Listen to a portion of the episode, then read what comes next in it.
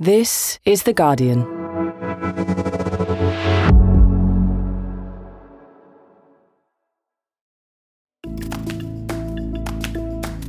Today, Liz Truss's radical plans to overhaul environmental laws and the unlikely alliance forming against her.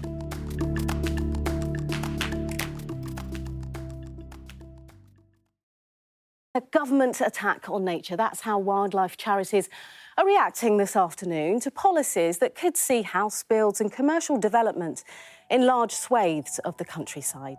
If all your focus has been on the way Liz Truss is handling the British economy, which would be understandable, you might have missed another radical policy shift her government is cooking up. But others have been paying attention. We want to make sure the rules that we have to protect nature stay there. I don't know about you, but it feels like the environment is becoming, I suppose, a flashpoint for Liz Truss at the moment. Uh, yesterday in the Sunday Times, the National Trust chief, that's Hilary McGrady, accused Liz Truss of demonising conservationists, said her members were outraged and worried about the threat posed by the new government's policies.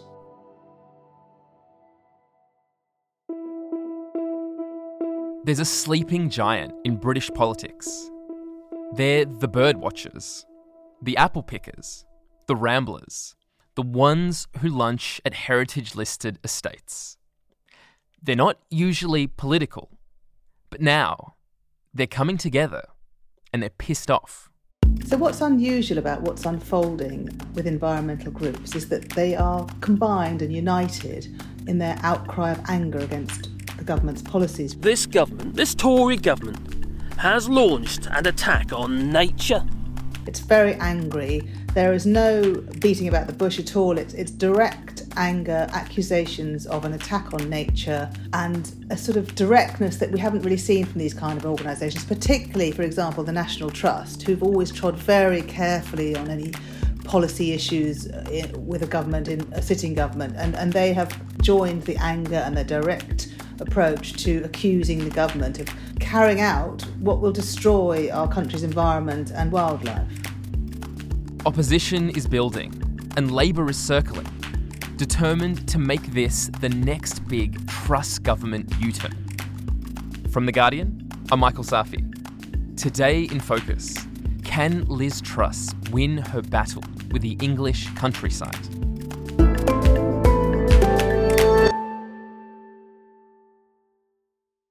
Sandra Laville, you're an environment correspondent and you've been following the growing anger from these nature focused groups over the past few weeks. Can you start by taking me step by step through what exactly has enraged them so much? What is the government doing that's prompted this response? The first trigger for their anger came a few weeks ago when a bizarre bill was laid in Parliament on the day of the fracking debate. It didn't get much attention. The media were focused on the lifting of the fracking ban. Mr. Speaker, despite what he said, is it not the case that forecasting the occurrence of seismic events as a result of fracking remains a challenge to the experts? Is it not therefore creating a risk of an unknown quantity to pursue shale gas exploration at the present time? Yes. Is he aware the safety of the public is not a currency in which some of us choose to speculate? Yeah, yeah, yeah, yeah. What had been laid in Parliament was a bill to rip up the 570 key environment laws, which are the bedrock of protections in this country. They're all EU derived and they cover water pollution, air pollution, sewage pollution. And this bill identifies that they will all be sunsetted, they will run out by December 2023. This is what prompted the RSPB's first very angry social media response, and it clearly stated we are angry now. This is an attack on nature. On the face of it, it does sound pretty staggering that 570 environmental laws deriving from EU directives are going to just cease to be laws. They're going to expire. Do we have any sense of what these laws relate to and what's going to happen if some of them, perhaps most of them, aren't rewritten by the time the existing laws are sunsetted? We do have a sense of what will happen. So if you look at one of the laws, the Water Framework Directive, which directly relates to quality of rivers, water quality. And currently in England and Wales, no river passes the biological or chemical tests as good. They've all failed under the Water Framework Directive. The head of the Environment Agency indicated in a speech last year that he wanted to amend the Water Framework Directive to essentially make it easier for rivers to pass. so if you can't pass the test, change the test kind of thing. So there's already an indication that the Water Framework Directive will either be totally sunsetted or changed to such a degree that it becomes meaningless. These 570 EU laws dragged Britain up from being the dirty man of Europe over the last 10 to 15 years. And if they are sunsetted, we could well be back where we started. I'd unleash the full potential of Brexit, getting all of the EU laws off our statute books by the end of 2023. And why exactly was the Royal Society for the Protection of Birds, the RSPB, so concerned about this proposal by the government? What do they fear will happen if these laws are sunsetted? Well, there's a particular law called the Habitat Regulation, which the RSPB are very upset about because the Habitat Regulation identifies areas across the country and indeed across Europe to provide habitats for migrating birds. There are very strict controls of what can and cannot happen in these zones the habitat regulations are one of the key areas that the government wants to get rid of.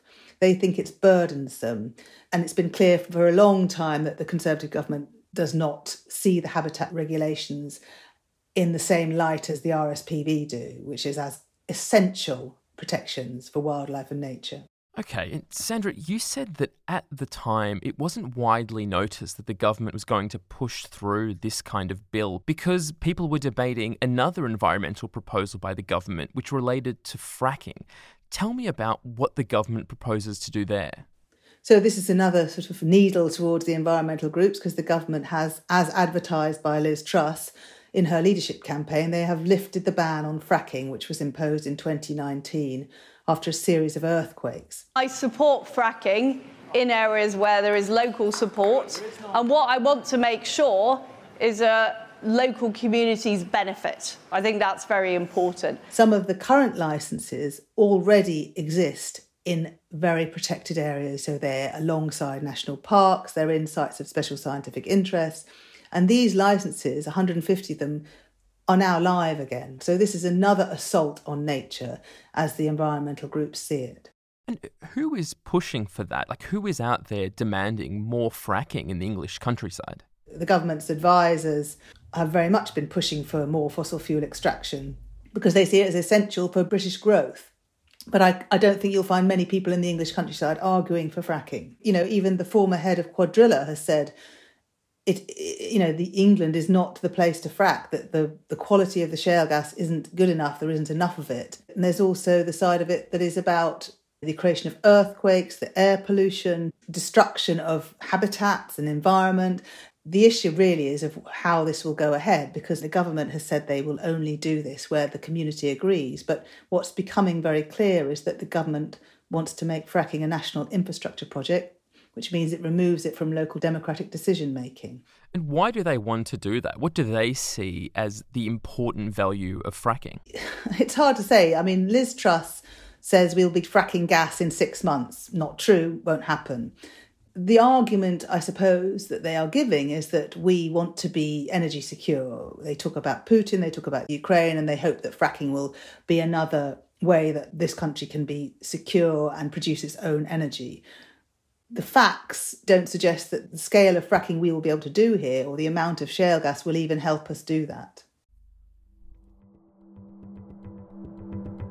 Sandra, what you're sketching here sounds like a full scale assault on the environment, but there's more to it. One of the things the Truss government is planning to establish is these low tax investment zones across the country where we're told there's going to be tax breaks and even fewer laws and regulations for people who want to build houses or set up businesses. Inside those zones, do we have any idea of what kind of environmental regulations, if any, are going to exist? It's not clear at all. They said in their guidance that the regulations for Greenbelt would continue to exist. Well, they indicated that, but they didn't mention environmental impact assessments being kept in place. They didn't mention the habitat regulations. They didn't mention nutrient neutrality, which is another regulation under the habitat regulations, which protects water quality. It stops pollution. In fact, their briefings to friendly newspapers very much indicate that the nutrient neutrality rules and the habitat regulations will not apply in investment zones. Okay, Sandra, dare I ask, is there any more that the Truss government has in store for the environment? Yes, there was more to come. So, the Environmental Land Management Scheme, which is the rules post Brexit that were introduced to pay farmers for environmental good. So, the more environmentally friendly projects they have on their farm, the more public money they will get. Within 48 hours, the same week that the fracking moratorium was lifted, it was very clear that these regulations were being reviewed, and we don't know yet what will come out of this review. But in terms of protecting nature and enhancing nature, these ELMS policies were going to be very, very significant. The current government are obsessed, well, they seem to be obsessed on growth at any cost. And I've got two kids, and I worry about their future in this world, but I also worry about the generations to come after them. And ELMS was a chance for us farmers to really harness the powers of nature within our system. And Sandra, what happens if Liz Truss is able to push through every one of those policies you've just laid out for us? What would Britain look like if she wins this battle that she's fighting with, with nature, with the countryside? Well, as Becky Speight, the chief executive of the RSPB, said, it would be devastation because we're already in a critical situation in terms of species decline. 41% of species in the UK are in decline. 15% of our species face extinction. We've already seen a decline in insect life, a decline in bird life. I think you will just get a much more sterile natural environment. We all know that there's very good research about how being in nature helps well-being. And after 2 years of a pandemic, arguably this is a very important issue for the population's well-being and health.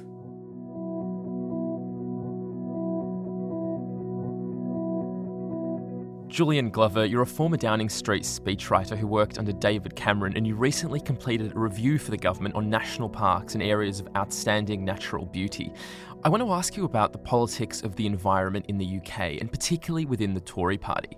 How central was it to David Cameron's project of rebuilding the Tories in the 2000s, and how deeply does this issue resonate with members of the Conservative Party? It resonates a lot, and it has been, and I hope will be, very central remember the word conservation conservative. There is a connection between the right of centre right of British politics and a sense of caring for the environment, protecting the past, and making it stronger for the future. That's in, let's put it politely, some trouble right at the moment with the government and the Prime Minister we seem to have. But it doesn't mean there hasn't been good progress and we can't get progress in the future. David Cameron talked a lot about the environment, but but actually some of the progress that, that happened was in the period after him as well. We saw the Environment Act, which was passed last year, uh, which commits Britain to very radical environmental goals, not just on carbon, but also on net improvement in biodiversity. We saw too after Brexit, largely a disastrous moment for Britain, but in one area it had potential, and that was the environment and farming, because Britain was able to move from the European Common Agricultural Policy, which was quite a constraining, very pro farmer policy, to developing a very liberal and radical policy of environmental land management, better natural environment, better soil, better water, more natural beauty, good for wild species too. So huge, huge progress was being made. Not perfect, of course, but big progress. The question now is what is going to happen? Is that going to continue? Is it going to go backwards? And many people are deeply worried. Julian, I want to quote from that landscape review that you've mentioned, from the preface, where you say that in the 70 years since the National Parks and Access to the Countryside Act, our country has changed immensely. But one thing that's remained the same is the affection of a large and varied part of our fellow citizens for the place this review covers. They really are England's soul, and we should care for them as such. When you look at what Liz Truss's new government is trying to do, do you think she shares that sentiment? No, I don't think she thinks like that, and I don't think she pretends to. She was a minister at DEFRA, the Environment Department, for a while, perhaps not one of the glorious moments of her career. Um, we may look quite hard to find where the glorious moments were, but she'll see the environment and nature more as a resource. That's not in itself a bad thing. Nature and the environment sits alongside people, and I believe very strongly that a better more biodiverse environment is also one that will support better human life. The two aren't at war with each other. But the risk is that if you just see that as a place to exploit quickly, to build things, to get growth, then you will end up with huge backward steps, big damage. I wonder how much ministers have thought this through, whether they're just throwing out ideas at the moment. They say, trust us, you don't understand, you're confused as to what we're doing. We promise to give these protections. So the message now is okay, we'll take you on that word. Tell us in Parliament, make it very clear those protections will be respected, they will be strengthened. And if that happens, I think some of the concern will fall away, but it hasn't happened yet. And Julian, given that this is a break from the way that previous Tory governments have looked at the environment, what do you think it tells us about the kind of government that Liz Truss is running? That it rushes out a policy or a suite of policies like this that are just bad for the environment, they're, they're unrepresentative, they're unpopular. Like, what does it tell us about the functioning of her office and the government that she's trying to lead? You, you, you've been very generous there because you've used the word Liz Truss and running. Um, I'm not even sure that we really have any coherence at that level. So it's perhaps a bit soon to know exactly. There is a profound dislike of rules, of, of a system that tells you what you can and cannot do. Liz Truss is a libertarian. She doesn't really believe in a fully rule based society. She wants to give people freedom to make their own choices. So I don't think it's simply an anti environment thing, it's an anti rules thing. An environment is caught in the crossfire. I just want to push on, on one aspect of this, which is that one of the policies that we read Liz Truss has been pushing is a ban on farmers using their land to have solar farms, for example. But even that doesn't strike me as particularly libertarian because she's getting in the way of people using land that they own in the way they want to. And I, I wonder if it speaks to a broader dislike of the environment or, or, of anything that she might perceive as being environmental or renewable or, or helpful to, the, to nature. It's quite bizarre, isn't it? That policy. On the one hand, we're told people can do what they like. On the other hand, they're being told they can't. It makes no intellectual sense, of course. I suspect it's less an anti green thing and more that she's an MP in a very flat part of eastern England, and the places people are trying to put solar farms are in flat parts of eastern England. And in the Tory leadership campaign, she said there would be a block on solar development because it's very, very popular with a lot of Tory members. The thing I'm most worried about is the thing called investment zones. I'm not against making it quicker and easier to get development in places that need it, but the idea they might cover areas of outstanding natural beauty, that's places like Cotswolds or Cornwall or Dorset, massively visited, very popular, not places you want to remove planning controls to encourage quick build housing and industrial warehousing. Under the government until now, we've had a policy called net gain. That means if you build a thing, you need to leave the environment in a better condition. So if you happen to build it in a field and you damage that piece of environment, you need to make sure that you fund improvements elsewhere. So overall, biodiversity is left in a better state. It's a really good idea. We don't know if that's going to continue. It's bizarre because the public don't support it. I think the government's doing it out of a desperate desire for growth and a lack of originality or understanding as to how to get that right. And how does this narrowly ideological view of the environment and nature as a resource, as just a source of growth, look from rural communities around the country that are traditionally conservative in their voting? Well, people aren't against change, and I'm not against change. So I think in rural communities, there's a lot of concern about being cut out of some of modern progress. Things like getting good internet, getting decent transport do matter to people. And certainly polling in the last few weeks seems to suggest that rural Britain, just as much as anywhere else, has turned against the government. People, of course, worry about the cost of mortgages and other things. There isn't always a distinct rural agenda. But the feeling that the government has forgotten rural England and is not offering policies which it promised to offer up to this year is definitely there. There's a lot of concern some of the people watching those polls really closely will be other Tory MPs. Are they applying serious pressure behind the scenes on the government to change tack on this? It's all early days. This is all very new. There's all sorts of things people are applying pressure to the government on. The environment is only one of them. But definitely, when and if things come to Parliament that involve lifting protections, involve getting rid of rules that do good, there will be much, much disquiet about it. It's interesting, we have heard a bit from Conservatives. We heard, for instance, from William Hague, the former leader of the Conservative Party. He wrote a powerful article warning the government against lifting protections on nature, saying they will regret doing this. Voices like his are being heard. The former minister who's been most vocal in uh, her opposition is Rebecca Pow, who was a minister at DEFRA uh, until uh, a few weeks ago. One that I've noticed we haven't heard is the Labour Party. The Labour Party at its conference used the word green in its messaging. It said it was a green party, which is great to hear. But actually, I haven't really heard Labour take part in this story at all. We do need to hear from Labour because if we're going to have a proper battle inside Parliament in which we stand up for things that we need to stand up for, both sides have to do it. Coming up, what can environmental groups do to force Liz Truss to rethink her attitude to nature?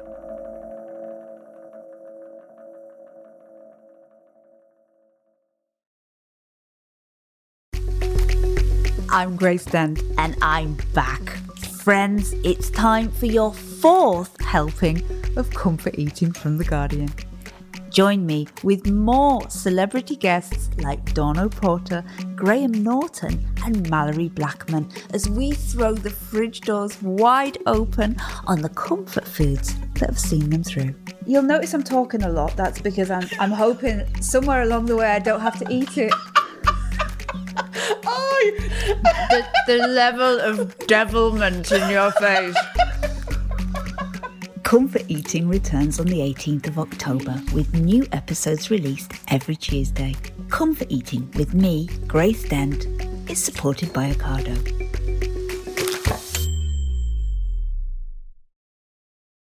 Sandra, we've got this unprecedented coalition of unlikely groups, these so called Middle England groups, that have come together to oppose these measures. And you've also got the Director General of the National Trust accusing the government of demonising conservationists. How are these groups and organisations mobilising? What's their plan? What are they going to do to make the government change tack?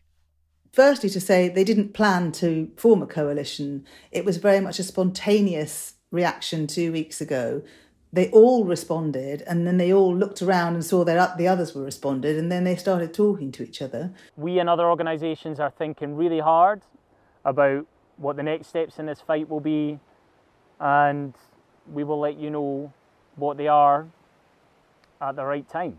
Initially, they are trying to mobilize their millions of members, and the figures range between 8 to 15 million people who are linked or members of these groups. It's a significant proportion of the population from all political walks of life. They've often been called the sort of sleeping lions of the environmental movement because they have so many members and could have such a force behind them if they did rise up, if you like. And they are rising up. And, it's an unusual situation for them. They're not Extinction Rebellion they're not Greenpeace, you know, they don't mount oil tankers and platforms. That's not the way they operate. So it is a learning curve. But I think the very fact that they're even discussing it and they're out there pushing it is, is a significant step. How radicalised do you think they're going to get? Are we likely to see bird watchers and ramblers gluing themselves to roads or letting down the tyres of SUVs anytime soon? I actually don't think they will be doing that anytime soon. I think there are other groups who do that and they have their place. I'm not sure the RSPB would do direct action. That's not something us NGOs do.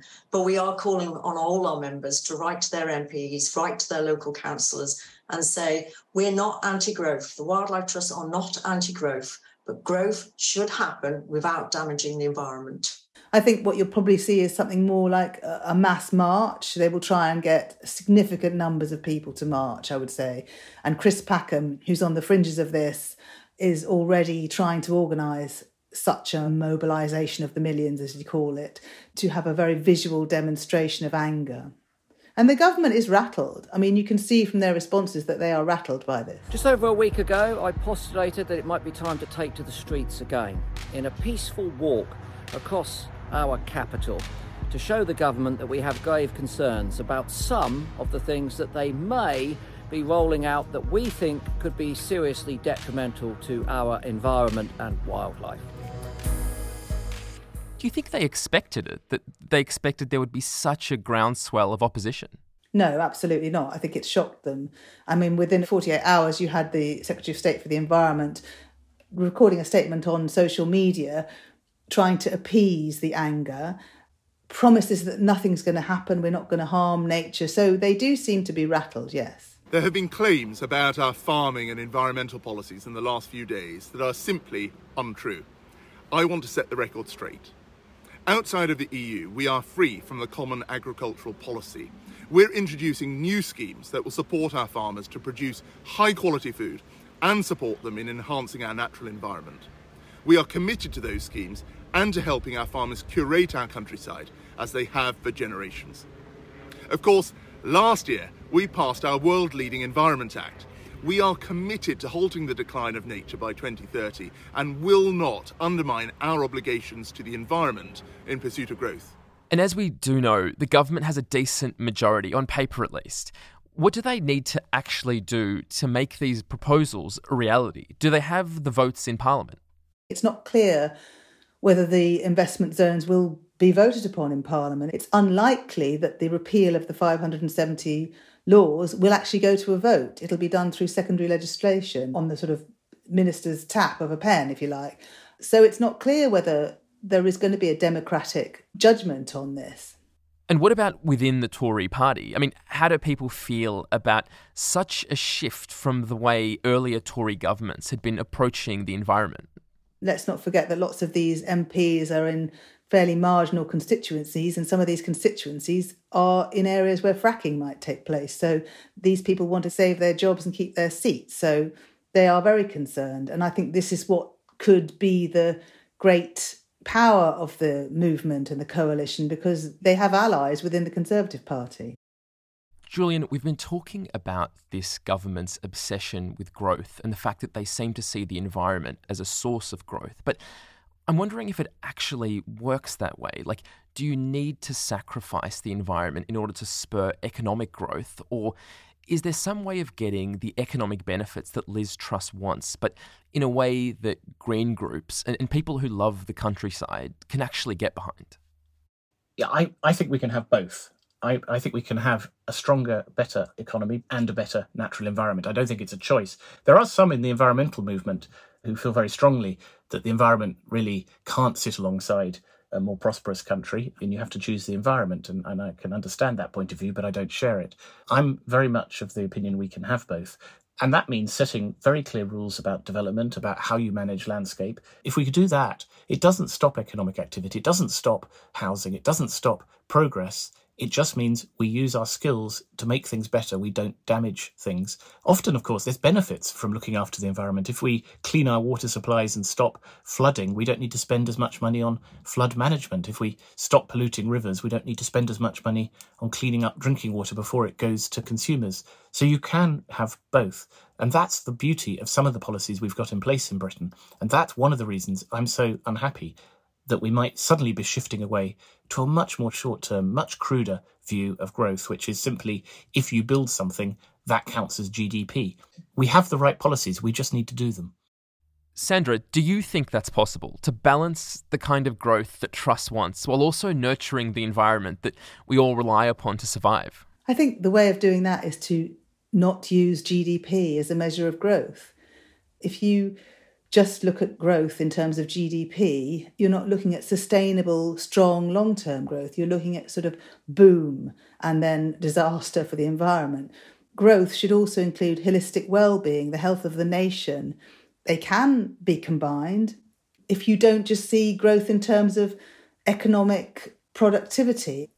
Do you think that if the government did want to focus purely on GDP, on economic growth as we traditionally understand it, is there an ecologically friendly way to even do that? If you keep all the current environmental regulations, if you keep the habitat regulations, if you keep planning law, potentially there is. All these things slow up the process, but they're there for a reason. They're not there just to be burdensome, they're there to protect our natural world. And you've talked about the fact that these groups are organising a march. But is there a long term strategy for resistance taking shape? Like, can they sustain the anger that so many people feel right now? Sustaining the anger, sustaining the momentum, keeping what they're doing in the public eye, that will always be difficult.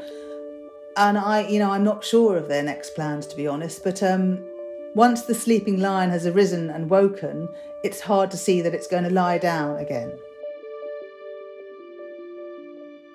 That was Sandra Laville, an environment correspondent with The Guardian. Thank you so much to her, and also to Julian Glover, former speechwriter for David Cameron. Before we go, Comfort Eating with Grace Dent has returned for its fourth season, with lots of great guests, including Malorie Blackman, Dawn O'Porter, and Graham Norton. Just search for Comfort Eating wherever you listen to this podcast and hit subscribe. And that's it for today. This episode was produced by Ned Carter Miles and Ivor Manley. Sound design was by Solomon King. The executive producer was Phil Maynard and we're back tomorrow. This is The Guardian.